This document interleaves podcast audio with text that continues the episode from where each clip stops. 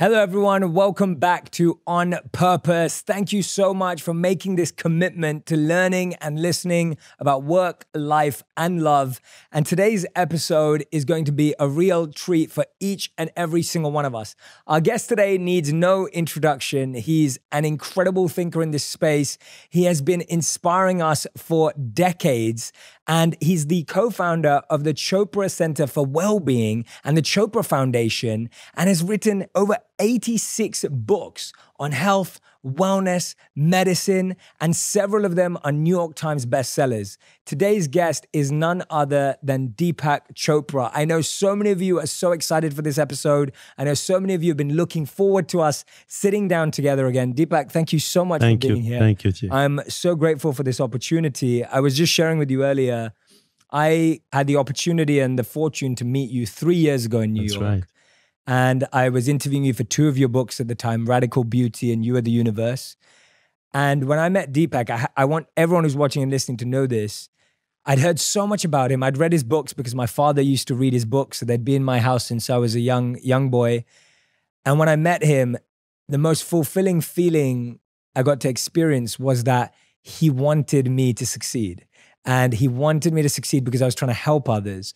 And he was so encouraging and so supportive that I felt that genuine energy of love and encouragement and empowerment from him. So your blessings have been Thank you. very important in my life, Deepak. well, your success is very important for everyone.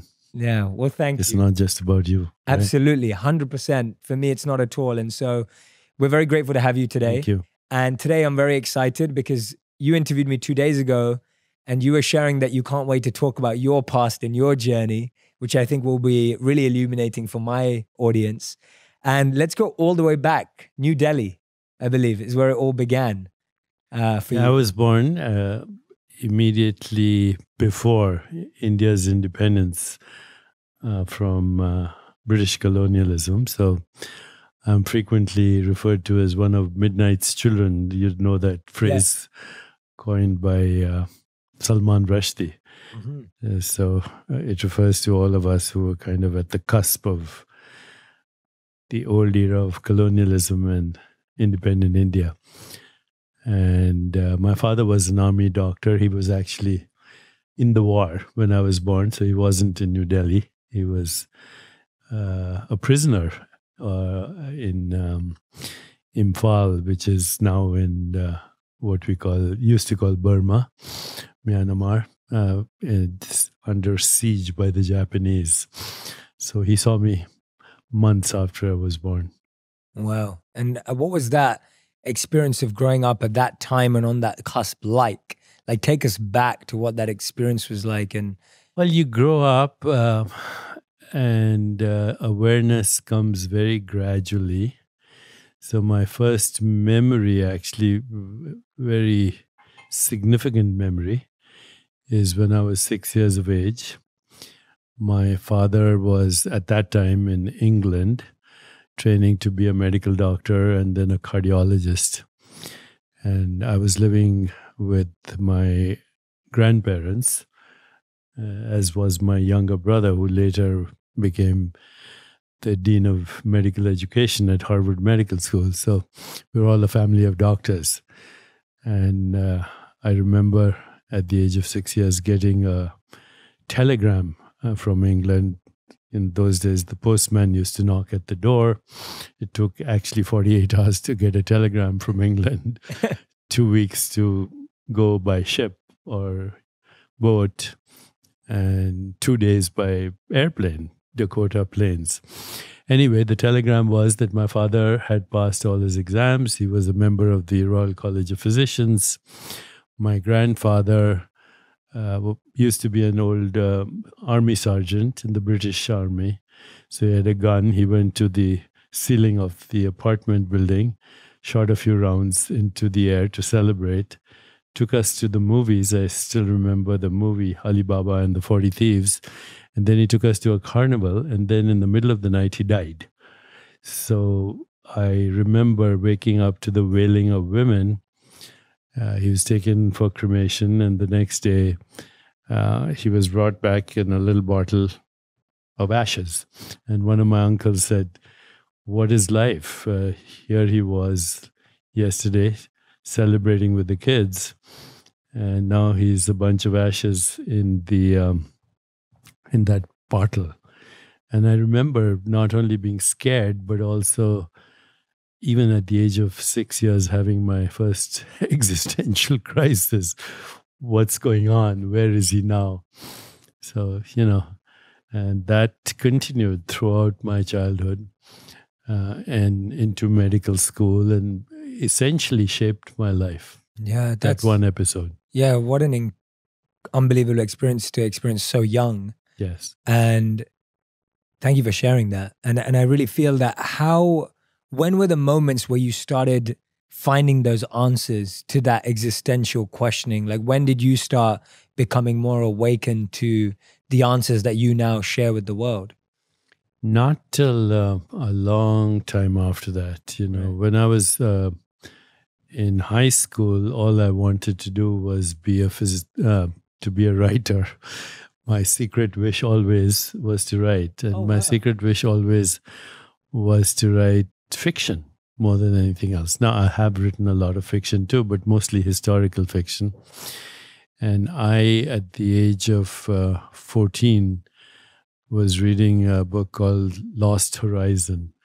And uh, it was about uh, this mythical place called Shangri La, where people don't age and where they don't die.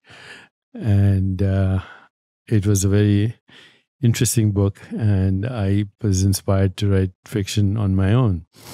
But my father, as you know, Indian fathers, they want their kids to either go to medical school or engineering school. he wanted me to follow in his footsteps. And so he knew that was not my interest. And uh, when I was about 15, he gave me some books. Somerset Maugham, uh, who was a physician writer. So th- these are amazing books of human bondage, The Razor's Edge, which talks about existential uh, issues. And so I was so inspired by these books that I told my dad, uh, I want to be a doctor. And then, you know, I had to do biology all over again to enter medical school. And the thing is that, you know, when you go to medical school, you're supposed to understand health, well being, and all of that. But day one of medical school is anatomy, which means you're introduced to a corpse. So you're supposed to understand life by looking at a dead body. Mm. That's the model. It's been the model ever since um, Michelangelo's times and wow. still is. And so that kind of model stuck in my mind. The body is a physical machine. And uh, consciousness is a byproduct that, you know, we are molecules that manufacture thoughts. And I live with that model throughout my medical school years. I told you yesterday at that time, because uh, we were introduced to the dissection table, and you know, there's a certain smell that comes from a corpse, and especially if it's been preserved with formalin.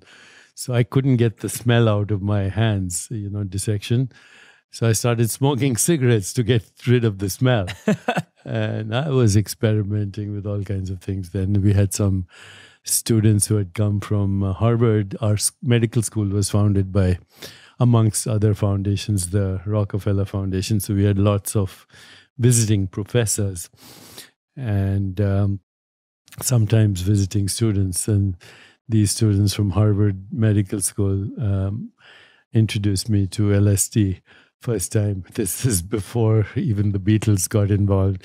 and uh, so I had some interesting experiences during my medical school years with smoking, alcohol, LSD, scotch, scotch the whole works. And it didn't stop till much later after I actually came to the United States. Wow. So we've had this is so interesting because I was sharing the other day yeah. my experimental phase. Yes. And what what were you experimenting with? Was it just because it was new at that time? Was it because you felt a certain feeling? Like where was that experimentation in your mind and life coming from? So we're talking about the mid 60s. Mm. A lot was going on. The Vietnam War was coming to an end. There was a lot of protest against the Vietnam War. Um, uh, you won't even know this, but there was the riots in America. Yeah uh, against the Vietnam War. Of course. There was a shooting at Kent State uh, University, and uh, there was huge global uprising for peace. The feminist movement was just starting. Gloria Steinem was burning her bra in, in Cambridge, uh, Massachusetts. Greenpeace was coming. As young, uh, late teenagers and people who were just embarking on our life journey, we were very idealistic. We thought the world was uh, going to change. Mm-hmm. The best hit on Broadway was Oh Calcutta and Hair, and uh, uh, LSD, rock and roll music were in the air. Uh, the Beatles had just uh, published their album Lucy in the Sky with Diamonds. So yeah, it was a time of idealism, uh, but also a time of experimentation and also the feeling that the world was changing. But it didn't. We actually regressed. Caseta by Lutron offers smart lighting control brought to you by pioneers in smart home technology. Caseta's smart dimmers and switches replace the switch in your wall, making all of the lights that switch controls act smart. There's so many places in your home where a switch controls more than one bulb ceiling lights, chandeliers, and so many more. You can save money by replacing the switches instead of replacing all those bulbs. Smart bulbs give you the ability to control your lights with an app or voice assistant. Caseta gives you the best of both worlds smart lighting control and from an app or your voice, and control at the switch that anyone can use. My favorite feature is the Smart Away feature, which randomly turns lights on and off during the evening to look like you're, you're at home even when you're not. So get smart lighting the smart way with Caseta by Lutron Smart Switches. Learn more about Caseta at lutron.com forward slash purpose. Again, that's lutron.com forward slash purpose. Go be smart. Here's something I believe is true.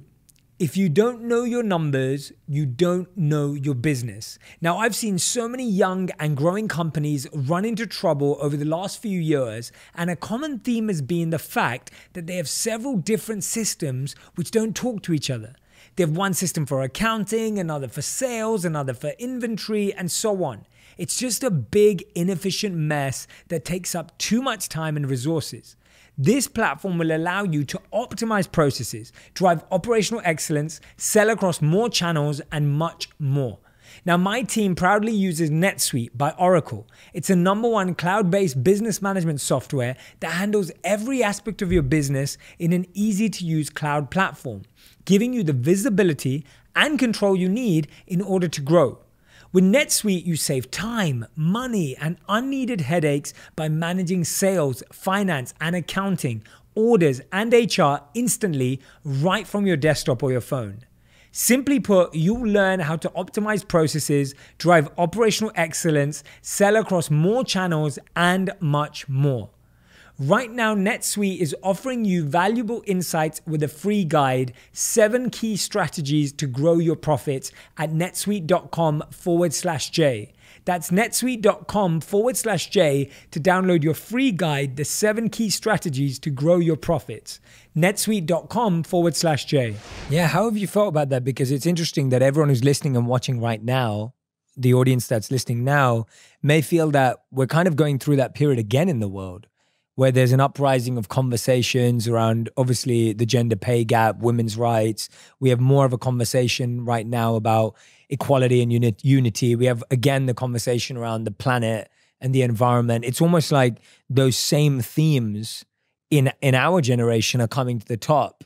Do you think you just said there that we've regressed? You don't think I thought we were going to see a world transformation. We were seeing social justice, economic justice, uh, conflict resolution, perhaps the absence of war, a sustainable environment, and a critical mass of consciousness that was moving in the direction of a more peaceful, just, sustainable, healthier, and joyful world. But it did not happen. 20 years later, in the 80s, you had these, my own counterparts on Wall Street and all these corrupt scandals on Wall Street, uh, Wall Street, and the idealism was totally shattered. And then we started to regress until, as you said, recently now Mm. the conversation is picking up. But it's not enough to pick up this conversation. You know, we have to actually see why we failed in the past. Mm. And that is because idealism without action is useless. You know, they say that love without uh, action is irrelevant and action without love is meaningless. Mm. But when you have love in action and love for the greater good, then things can happen. And I'm hoping they'll happen now or we'll wait another 30 years long after I'm gone. Um, we might not even survive with climate change and all that Yeah. that's happening right now. Yeah, wow. So you really think, and I'm just digressing from your journey. I want to go back to it, but I think this is such a fascinating point that you've raised that actually the real missing link is acting on our idealistic views and, and getting involved. And without uh, being a angry social activist, Right. without being an angry peace activist, that's a contradiction in itself. yes. You can't be an angry peace activist. You have to be a peaceful being in order to create peace. You have to have experienced love in order to create love. And then you bring into action. It starts with empathy, which is feeling what others are feeling, compassion, which is the desire to alleviate suffering. And if you have that, then that is the basis of all love. Mm. But then love has to move into action as well. Yeah, absolutely. What a beautiful answer. And I really hope everyone who's listening and watching right now, if there's any cause that you feel empathy towards, if there's ever a moment in your life you feel compassionate, start thinking about how you can experience that and then act with it. That's what we need. Let love Lead. creep in Yes. and let it become the healer and motivation for everything you do. Yes, absolutely. Absolutely. We need more of that. I, I couldn't agree more. I really feel that way that we live in a world today also when something's happening, we're very good at changing our social media picture. Correct. We're very good at changing the color of our profile. And that's good because we're standing up for something. But to really change something is going to require, require activation.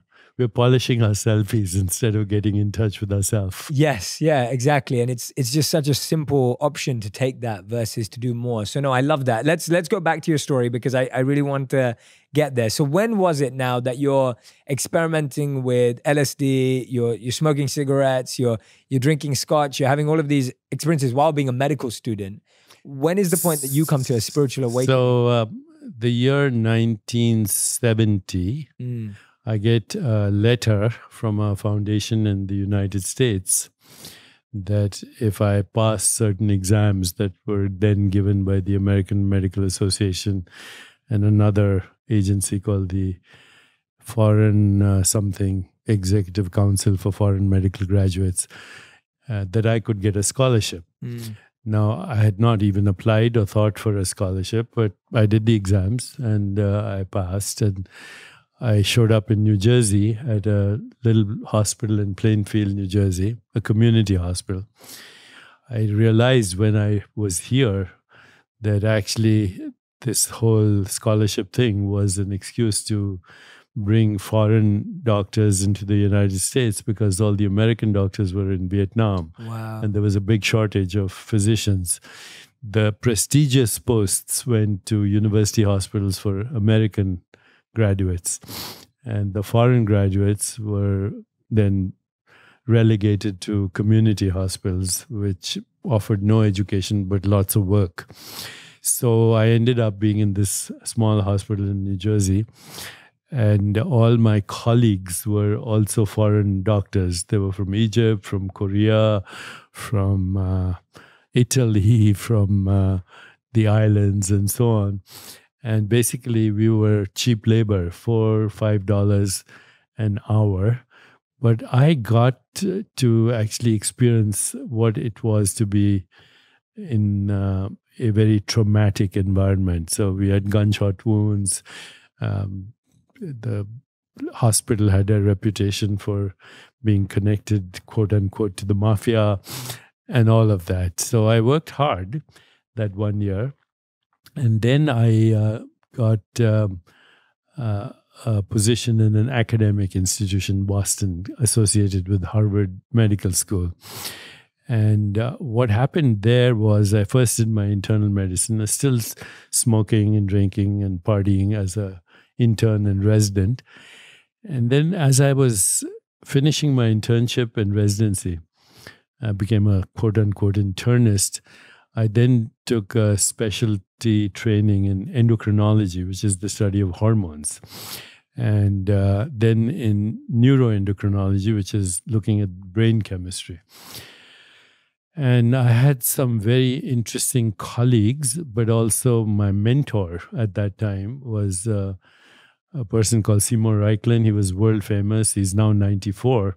And he still, if he finds a snake in his garden, he'll dissect the brain of the snake looking for neurochemicals. But uh, at that time, now we're well into the mid 70s, we were discovering in the brain these chemicals that now everybody knows about. Mm-hmm. They're called neuropeptides. So, neuro because they're in the brain, peptides because they're protein like molecules. And one of my colleagues at that time, Candace Pert, she was later the chief of brain chemistry at the NIH. She used the phrase molecules of emotion. And I'd never heard that word. And now everybody knows things like serotonin, dopamine, oxytocin, yeah. uh, opiates. But that was, we were just discovering molecules of emotion. Molecules of emotion. And so that got me hooked to the so called mind body connection. And uh, I, at the same time, I was, besides the research, I was also seeing patients. And I was very perplexed as to why two patients who had the same illness could see the same doctor, get the same treatment, and have completely different outcomes. One could die, the other one could recover. So I started writing down the stories of my patients just to see if I could learn something from them. And uh, I then started submitting these to medical journals, but nobody would accept them. So then what happened is. Uh, and they wouldn't expect them before, because? Because uh, they're too anecdotal, there's right. not enough research. So then I s- thought maybe I'll publish them for the general public, and the publishers wouldn't accept that either. It was too new age. So one day I saw um, an ad in the New York Times about this big. It said, if you want to get your book published, we can do it for $5,000. It was a vanity press.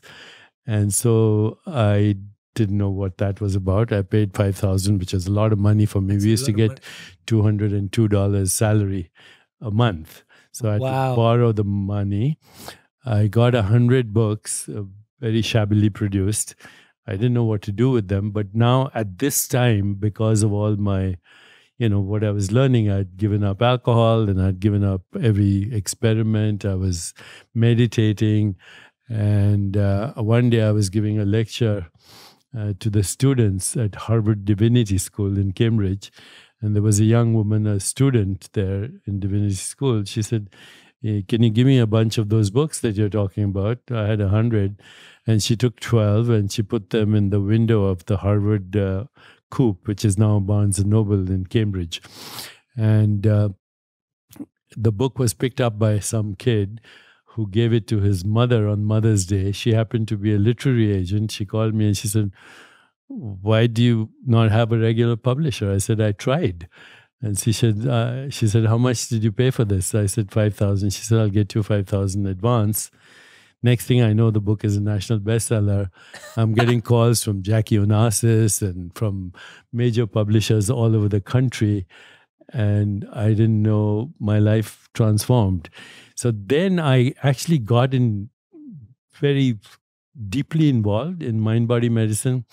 I knew that my colleagues in uh, Boston were a little embarrassed about me because they didn't believe what I was doing. I went to California and uh, to give grand rounds at a hospital, and somebody convinced me to come to California and they'd open a center for me. So that's when I went to California. In the meanwhile, I also had also met Maharishi Mahesh Yogi. And, uh, you know, he was as popularly known those days as the guru of the Beatles mm-hmm. and uh, actually misunderstood by the world because he was so popular. It happens when you get mm-hmm. popular. But he was uh, a very profound being. And he asked me uh, to study or get involved with first Ayurveda and then Vedanta and consciousness. So that was how it happened. I told him about the molecules of emotion, and he said they're not real. so that's when I really understood that mind body medicine was a good start for integrative uh, health and well being, but it wasn't what um, these great luminaries were talking about that, as we said, you're not your body, you're not the mind, you're not even in this world, and somehow you're creating the experience of the body, the mind, and the world. So that happened almost. Um, I was, I would say, 36 um, when I started to shift into the world of consciousness and trying to figure out ultimate reality.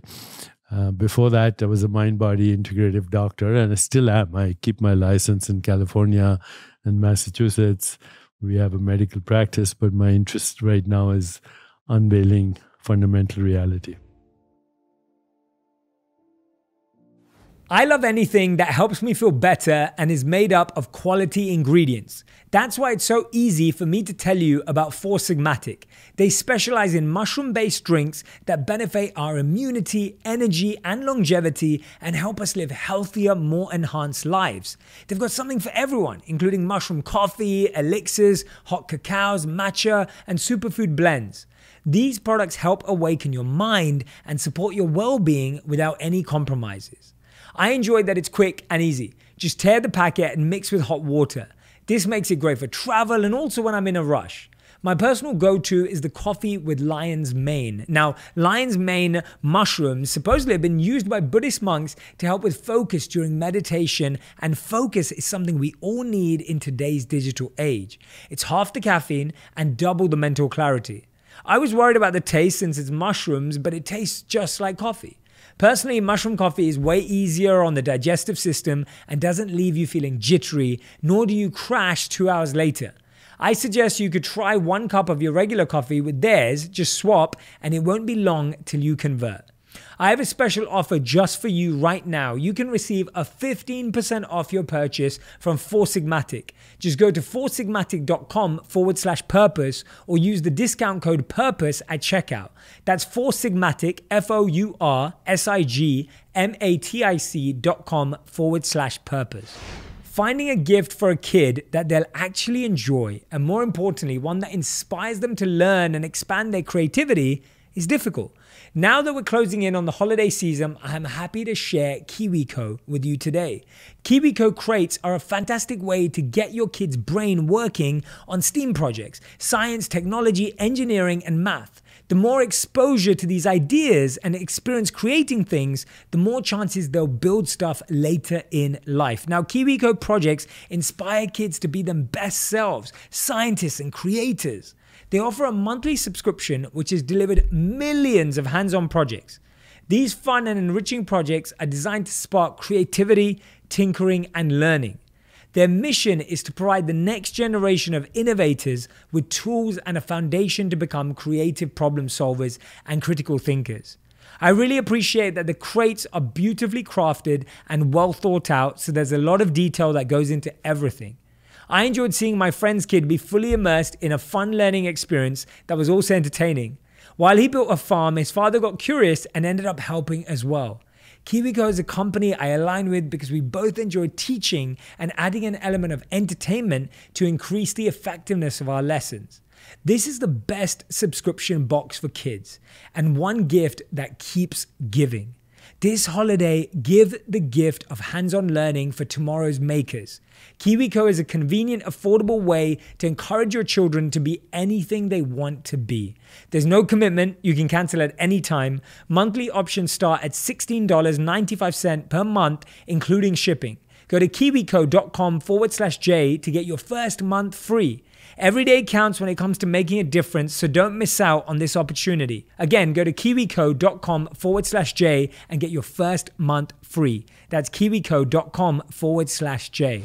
What gave you that inclination at that time? Because it was so early on in all of these themes, beliefs, philosophies kind of coming to the West with Maharishi Mahesh Yogi, etc. It was, it was such an early time for terms like consciousness and reality and illusion, like those weren't themes that were spoken about in such a broad way as they are now. What gave you the conviction at that time that that's the direction you wanted to go in and that there was some reality there as opposed to everything you'd studied? I um, I spent a lot of time with people that Maharishi introduced me to. Mm. There were seers, there were um, Ayurvedic healers, there were philosophers, there were other adepts in the realm of Kashmir Shaivism, Vedanta, mm.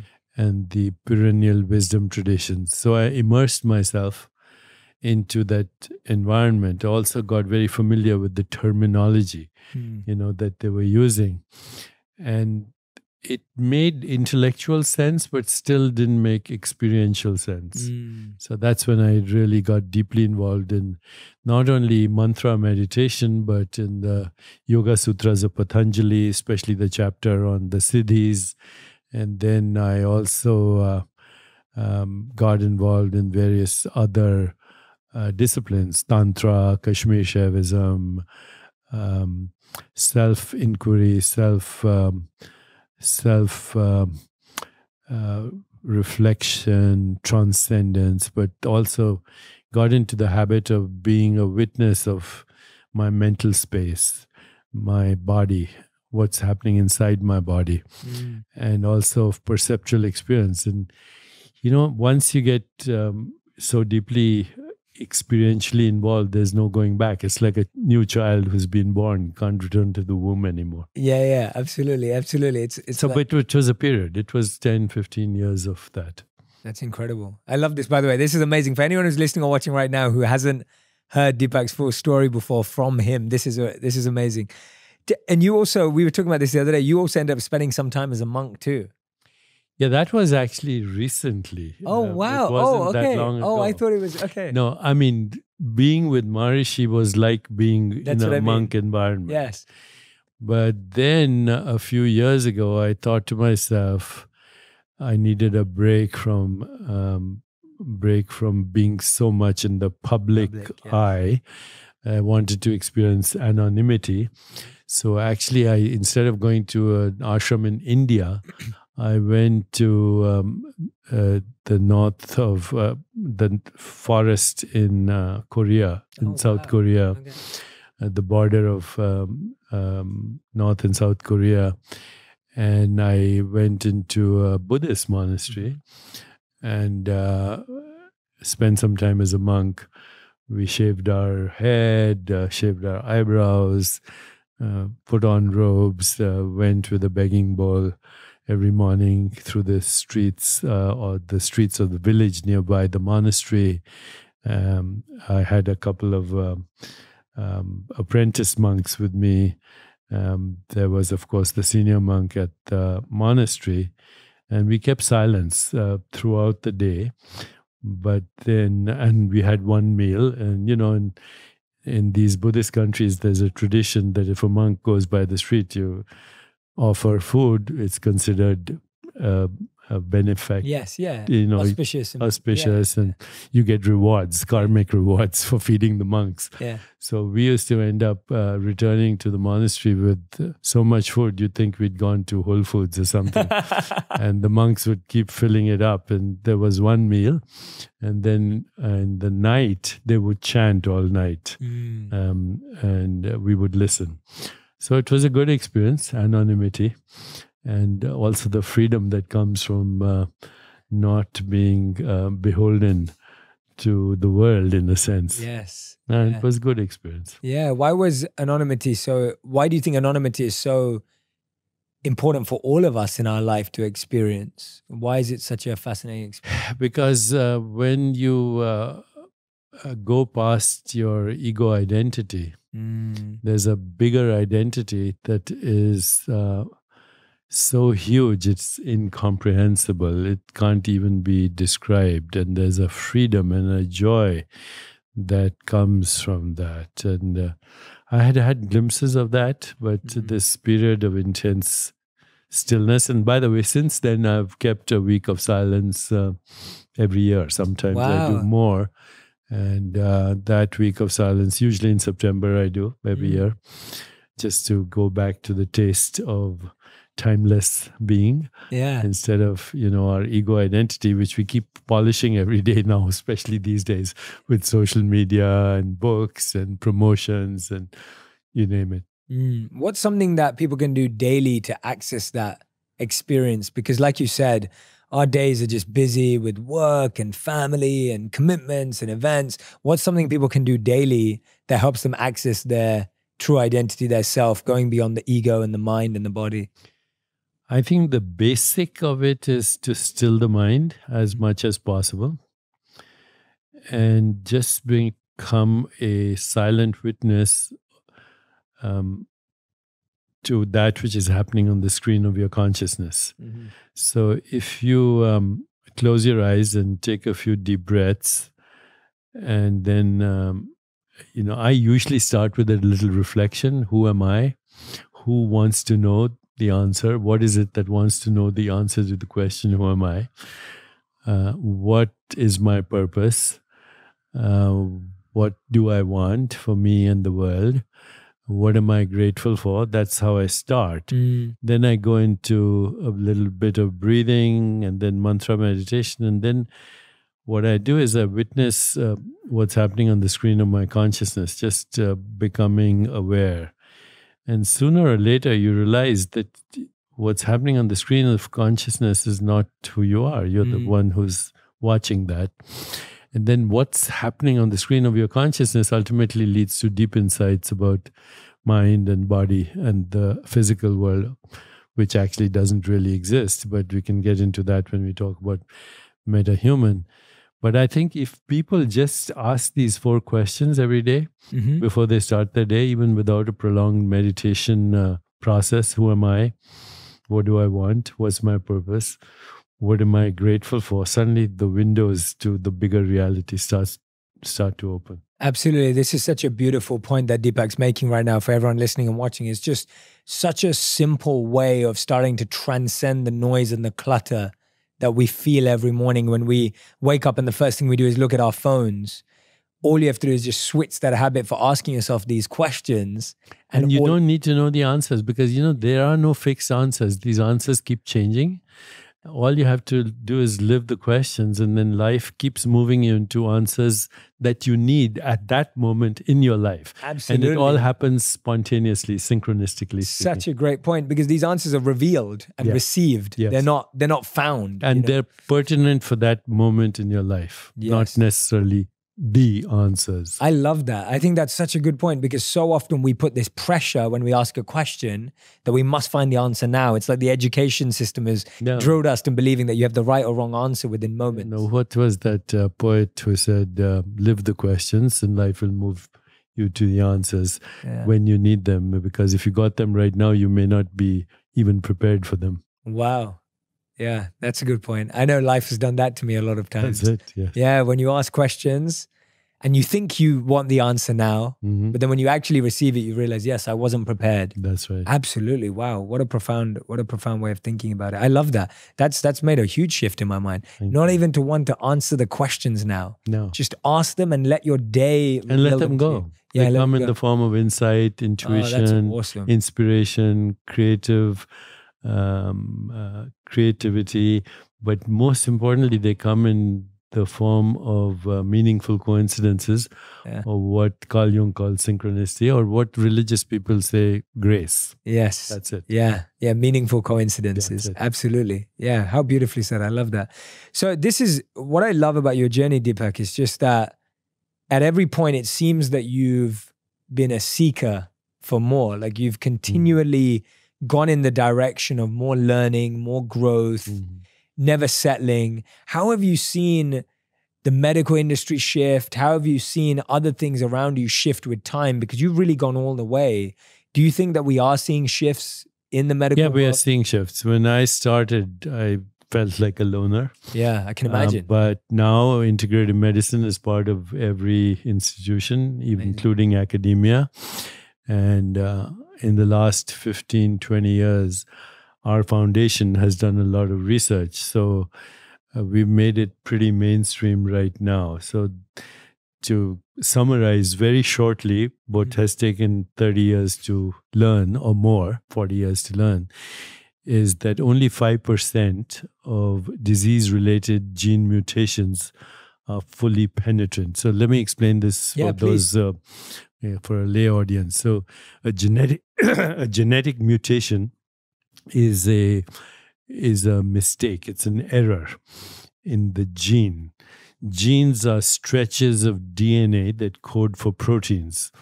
So DNA is, um, stands for deoxyribonucleic acid, and there are four of these uh, named after alphabets: adenine, guanine, cytosine, thymine, ATCG. So ATCG are the four letters of life. In English, we have 26 letters, and most languages. Human languages, we have more than 20 letters, but the language of life, DNA, has only four letters A, T, C, G. And these spell out words that we call genes. And the body is a story spelled out by those genes. So when people say first there was the word, word was made into flesh, in a way it's very literal actually when you start to look at the biological mechanism. Now, once in a while, or more than once in a while, there are genetic mistakes. So you might think of them again, we're speaking metaphorically, uh, but a spelling mistake. So instead of the word being spelled correctly, maybe one of the letters ATCG is missing, or it's in the wrong place, or it's upside down, or you have redundant two letters instead of one. That mistake, genetic variation, is called a mutation.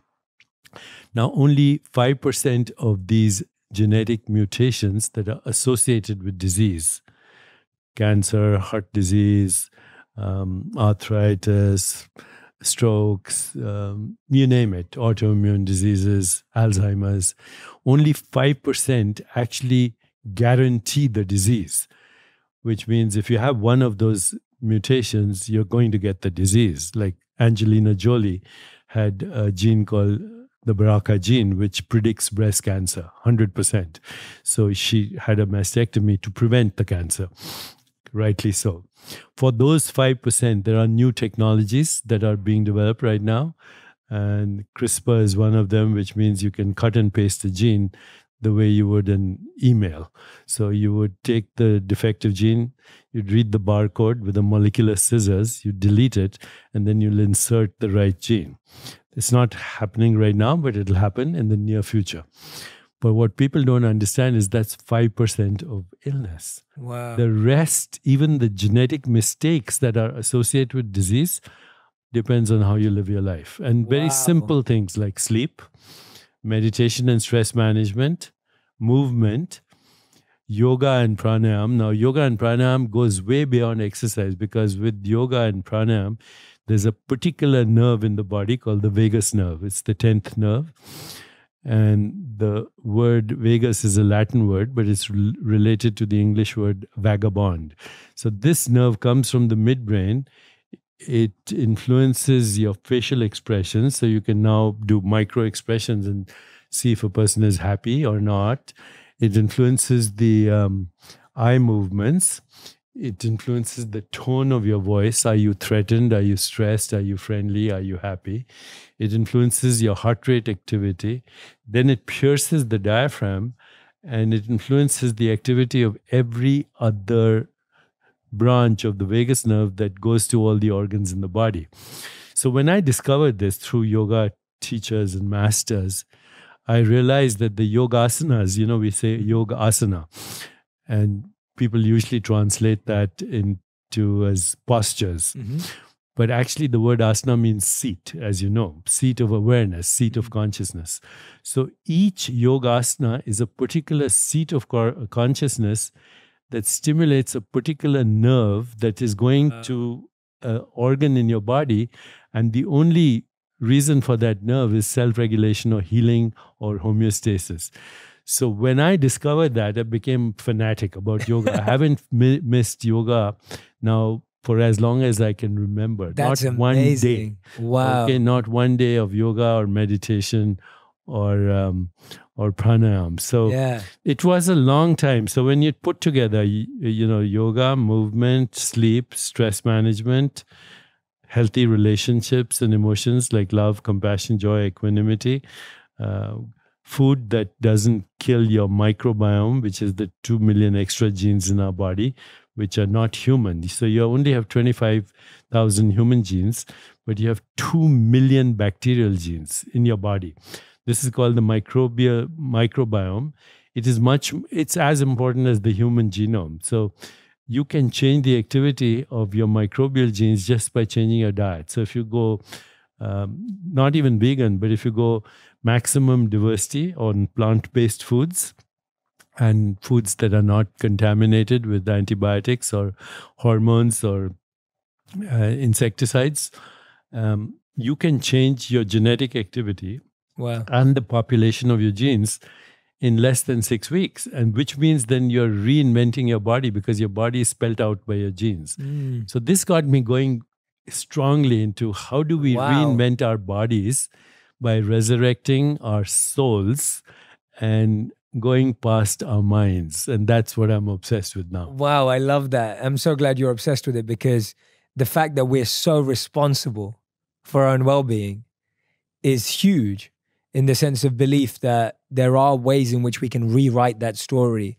You can rewrite the genetic structure of your body. You can't change the human genes, by the way, because you got them from your parents, but you can change their activity. So Right. here's one of our researchers.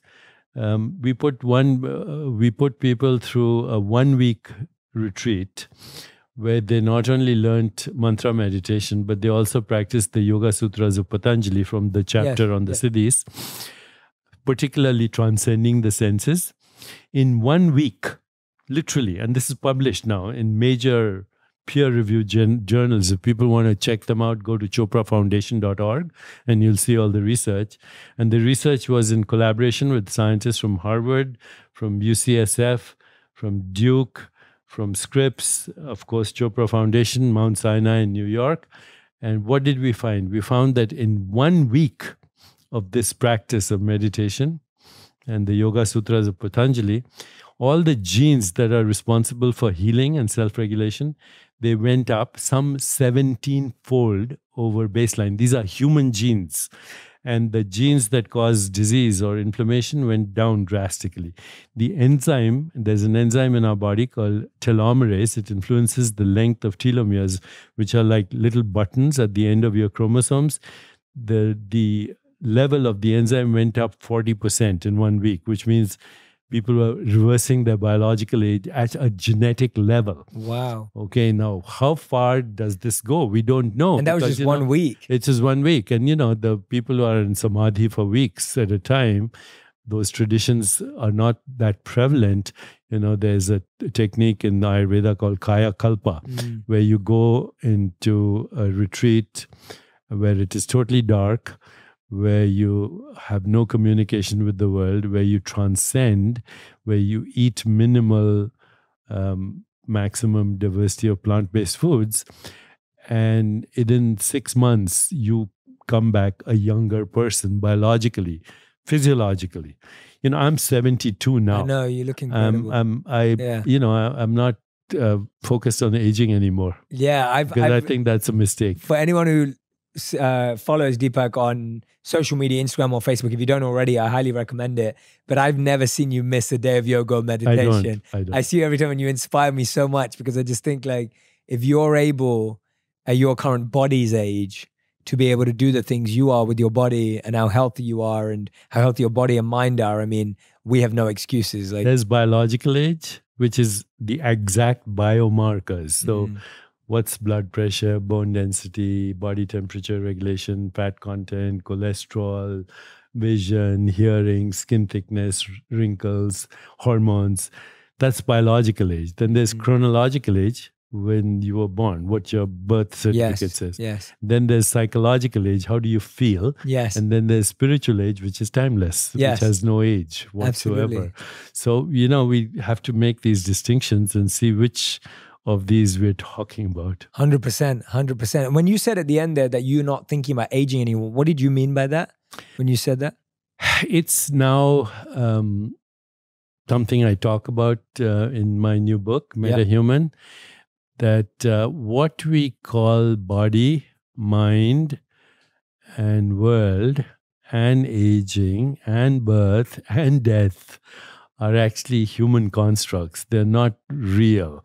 Now, uh, we can go into that to the extent that you want. Yeah, yeah, yeah. Should we dive into the book for a bit? We can. Yeah, yeah. Let's do want. that. If that's what you want to do, let's. If yeah, yeah. You yeah. want, yeah. Yeah, no, no. I'd love to. I've I've got so many questions on the book that that we'd put together for you. So I'm happy to do that. So in one of the things, this is what I was looking at. The you start the book by prompting two questions, right? In moments where you feel very happy, do you watch yourself being happy? And when you're angry, is someone is some part of you free of anger, right? Why did you start with these so, in all the spiritual traditions, um, not necessarily just the Eastern traditions, they speak of two worlds the immanent and the transcendent. So, the immanent is this world that we're in right now, this space time causality New York City, the hotel we're in. And then the transcendent world is the world of infinite being or consciousness. At all times, we're in both these worlds without knowing. But once you become aware, even slightly, that the awareness of a thought is not a thought, right? If you're able to observe a thought, then you, the observer, is not that thought, mm-hmm, right? Mm-hmm. Similarly, the observer of the emotion, or which is the awareness of an emotion, is not the emotion. Agreed. Or a perception or a color. You know, right now we are perceiving through our five senses.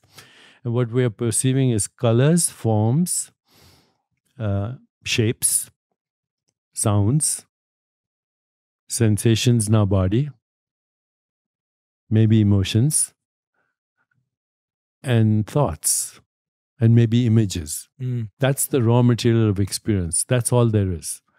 Okay. The words body, mind, and world are human constructs based on the interpretation of these raw sensations. Mm. So once you start to become a witness of experience, you realize that you are intrinsically free of the experience unless you identify with it, mm-hmm. unless you say, that's me. Yes. It's not you, it's an experience you're having, right? Absolutely. So once you bind yourself to the experience, which we call the karmic web mm. of existence, then you are in that circle of karma, memory, desire. Uh, you are constantly seeking validation you're afraid of people who criticize you, you're flattered by people who flatter you, you feel beneath someone or superior to someone. It's the melodrama of our daily existence. So yes. when you can observe what's happening in the realm of experience, and instead of reacting to it, you observe the reaction to react, even for a second, instead of reacting to the experience, you observe the reaction to react, you suddenly realize that your range of options or choices right this moment is actually infinite. Mm. And you don't have to be a bundle wow. of conditioned reflexes and nerves that's constantly being triggered by people and circumstances into predictable outcomes. So you become a uh, you become you're at the mercy of every stranger on the street. So yeah. I think it's very important to know that yes, I'm having this experience, but I'm intrinsically free of this experience. So that's how the book starts. Yeah, and I absolutely love that because it's an analogy I usually use to share that experience is like when we're in a car and someone hits the car, we say, "Oh, someone hit me." Yes. But actually, they didn't hit you; they hit the car. Yeah. And you're identifying as the car as yourself.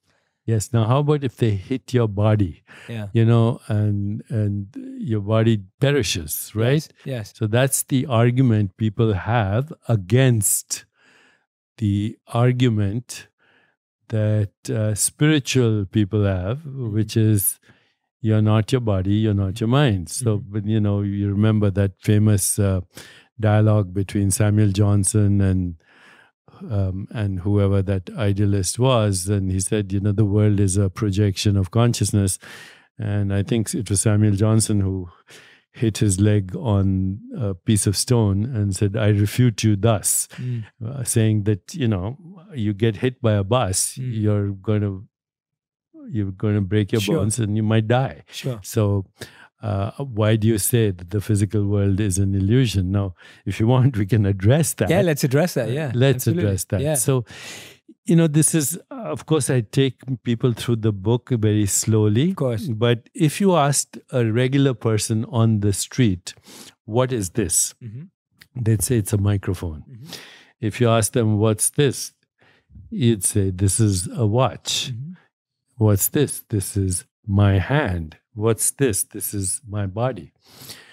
Now, if you really start to look at this very carefully, before you call anything by its name microphone, hand, body, um, watch before you use that those words, it's an experience. Mhm. And the experience is actually not a physical experience. Color, form, and shape are not physical experiences. If I asked you, where in the physical world is the color red located, you would say, uh, nowhere. In Yeah, fact, there's or no everywhere, color red in the physical world. What's coming to your eyes are electromagnetic vibrations which have no color Mm. what's happening in your eyes there's no color and if i asked you to imagine a beautiful run, red sunset you have a picture in your consciousness but there's no picture in your brain there's Mm. no picture in your eyes and actually the sunset is not if you're imagining it it's not in the physical world Mm. now what you don't realize is when you're looking at a real sunset all you're experiencing is color Mm. the rest is a story. Okay, that's a sunset. This is a body. Okay, color, shapes, textures, sensations, smells, images, emotions, and thoughts have no location in the physical world. Mm. And yet, out of this raw material, we create the idea of a physical world. So, in Sanskrit, that's called Jagat Mithya, the world appearance Mm. on the screen of your consciousness and your body is part of that world appearance because people you know they say where are you? People say i'm here but there's no one inside there. Mm. okay? Because this is also an experience in consciousness. The mind is an experience in consciousness. Moreover it's a shifting experience in consciousness. No you know a thought is un, ungraspable. It's ephemeral. It's evanescent. You can't Yeah, Catch it. transient, yeah. Okay, you can't catch a perception. I look here, I look there. These are two snapshots of perception, and they're evanescent. Mm. I look at my body, and by the time I look at it again, it's a different body because it's recycling so fast Mm. at the level of atoms and molecules and information and energy. So the fact that we call this a body, it's actually a changing experience of sensations, images, feelings, and thoughts that is a modified form of your own self Mm. And it's changing. It's ungraspable. Same thing with the mind. It's ungraspable. Same thing which we will call with the world. It's a changing experience of shifting what we call qualia. In the in the spiritual literature now in the consciousness literature there's this word qualia Mhm. instead of quantum. A quantum is a unit of measurement but a qualia is a unit of experience. So if i tell you think of your wife right now and you see an image that's a qualia Mm. now feel the emotion connected with that. That's a qualia. Mm. Now think of what you want to do with her this evening. Go out for dinner or a movie. That's a qualia. So qualia are units of experience. When we string them together, we create the construct of mind, body, and world. Mm. And once we create that construct, then we're stuck with constructs like birth and death, and karma, and memory, and desire, and all the things which make a very fascinating human experience. But it's not reality. Mm. It's it, we are already in a virtual reality. Okay, so today with uh, VR and immersive augmented experiences and dreamscapes, it is becoming clear that the world that you and I are inhabiting right now is a collective human dreamscape. And as body minds, we are fictional characters in that dreamscape.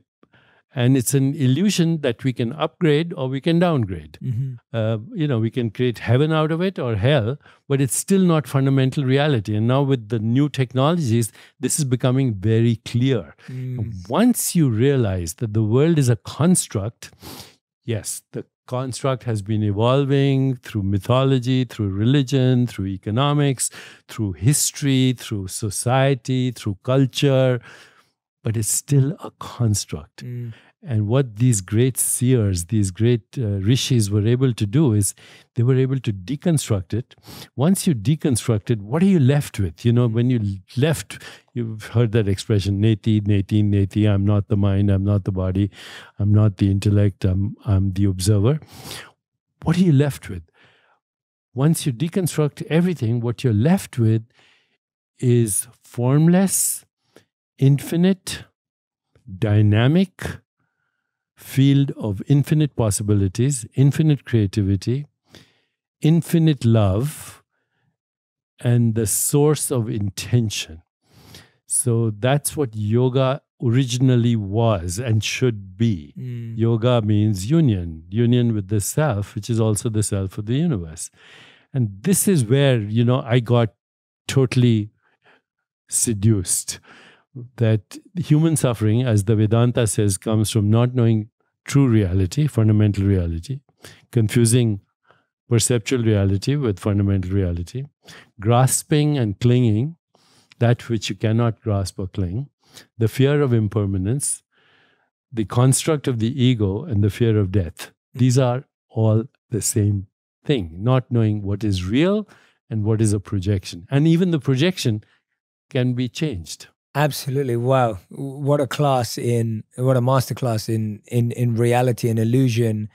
How does then one function within the world but then still understand because I think the challenge people have on a day-to-day basis as you've probably heard for decades is this well if it if if what I'm experiencing is not complete reality then where do I go from there? Like, what well, do I do? Do I get married? Do I fall in love? Do I not? So do I work? We go to the movies, every, you know, I used to go to a lot of movies. Yeah. I don't that much anymore because what we call everyday reality is a more interesting movie sure. than most movies. Yeah. Don't have the imagination to capture the what is happening in what we call everyday reality.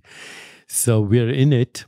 We might as well enjoy it mm-hmm. and upgrade it. Mm-hmm. And that's what the expression is to be in the world and not of, of this world. Yeah. Okay, or uh, we are spiritual beings having a human experience, or non-local beings having a local experience, timeless but in time.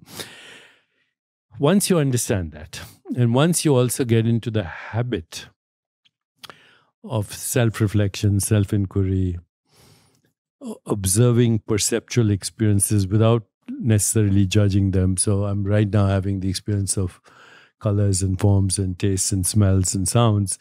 I don't necessarily have to qualify this experience and transcendence where you know you go to that place where there is no mantra and no thought and just deep stillness then the shift starts to occur that you're not identifying with your body mind or experiences of the world and yet you're enjoying them mm-hmm. or not enjoying them and now you want to do something to shift.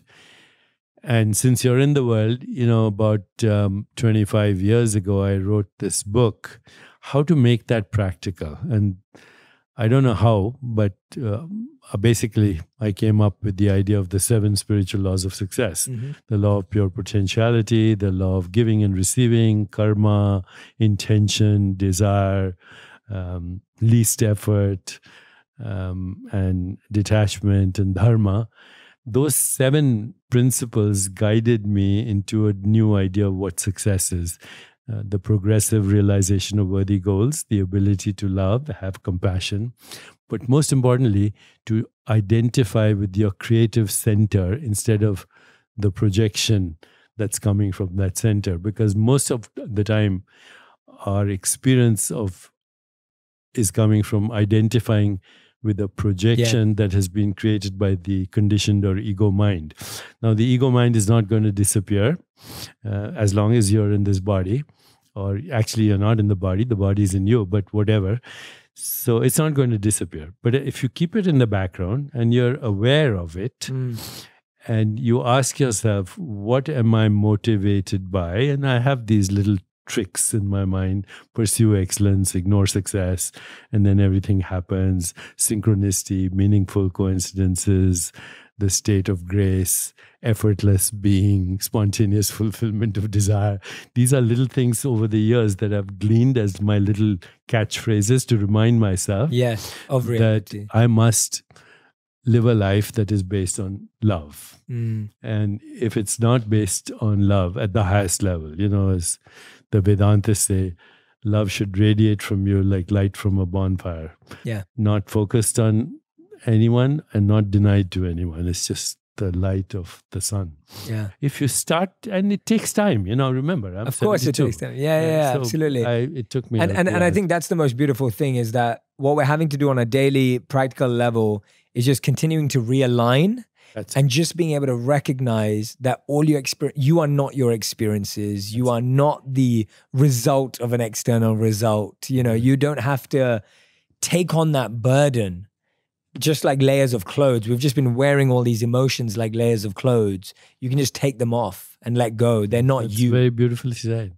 yeah. But you see, this is also very interesting because awareness is never as free and creative when it's not tethered to an experience. correct Whether the experience is that which we call the body, correct that which we call the world, or that which we call the mind. Mm. When awareness is untethered, which we call pure awareness, it's infinite, formless but infinite. You know, Tagore had a beautiful poem. He said, In this playhouse of infinite forms, I caught sight of the formless, and so my life was blessed. The formless is the real you, and it's infinite. yeah The form is a phenomenon, and as the phenomenon, it's you as that phenomenon. So when you see yourself in an object, we call that beauty. When you see yourself in another person, we call that love, because ultimately there is only the self as both the subject and the object of mm-hmm. experience.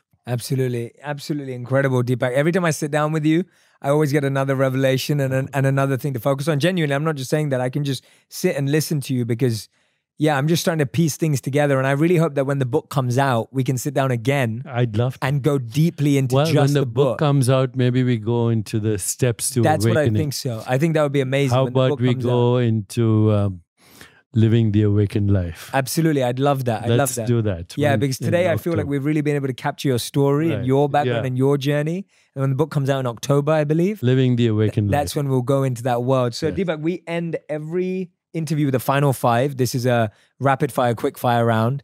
Uh, answers have to be one word or one sentence. So, the first question is What's your favorite principle in a book you've written? What's one of the number one principles, or How can I serve? How can I serve? Beautiful. Thank you. Wonderful answers. Second question If you could get everyone in the world to start doing one thing every day, what would it be? If you could task the world and they could take on one practice, what would be that one practice? Ask yourself, who am I? What am I? And see what happens. Okay, awesome. Number three, if you could define the human experience in one word, what would it be? Sacred and profane. Okay, amazing. Number four, what do you feel is your greatest accomplishment? These days, I would like to say my grandkids. Oh, beautiful. And question number five, what is one thing you're looking forward to accomplishing this year or learning this year? Sharing my revelations with the world. Amazing. Deepak, thank you so much for being a living example of everything Thank you speak Thank you, about. Jay. If you already don't follow Deepak on Instagram and Facebook and all the other platforms, Twitter, etc., please go and follow him. He is uh, a real example of everything he shared today. His practice of yoga, his practice of meditation, everything he speaks, it's just emanating from you all the time. Mm. Uh, being with Deepak for a few moments, you you get to experience that too. So please, please, please go and follow him. His book Meta Human is coming out in October. We will do another interview for that book because I believe there's so much to dive into. And today we've been able to uncover Deepak's incredible life. I didn't know all of that. I'm sure all of you didn't as well. So please go ahead, grab the uh, seven uh, spiritual laws of success as well. It's a phenomenal book, one of my favorite ones. So I highly recommend that reading before MetaHuman when it comes out later this year. But Deepak, thank you again Thank you. for this Thank you, incredible, incredible opportunity. Uh, it was a privilege. Thank, you. And thank you for being such a supporter of my work Thank and you. such an Thank encourager. Means the world. Thank thank you so much. Thank you.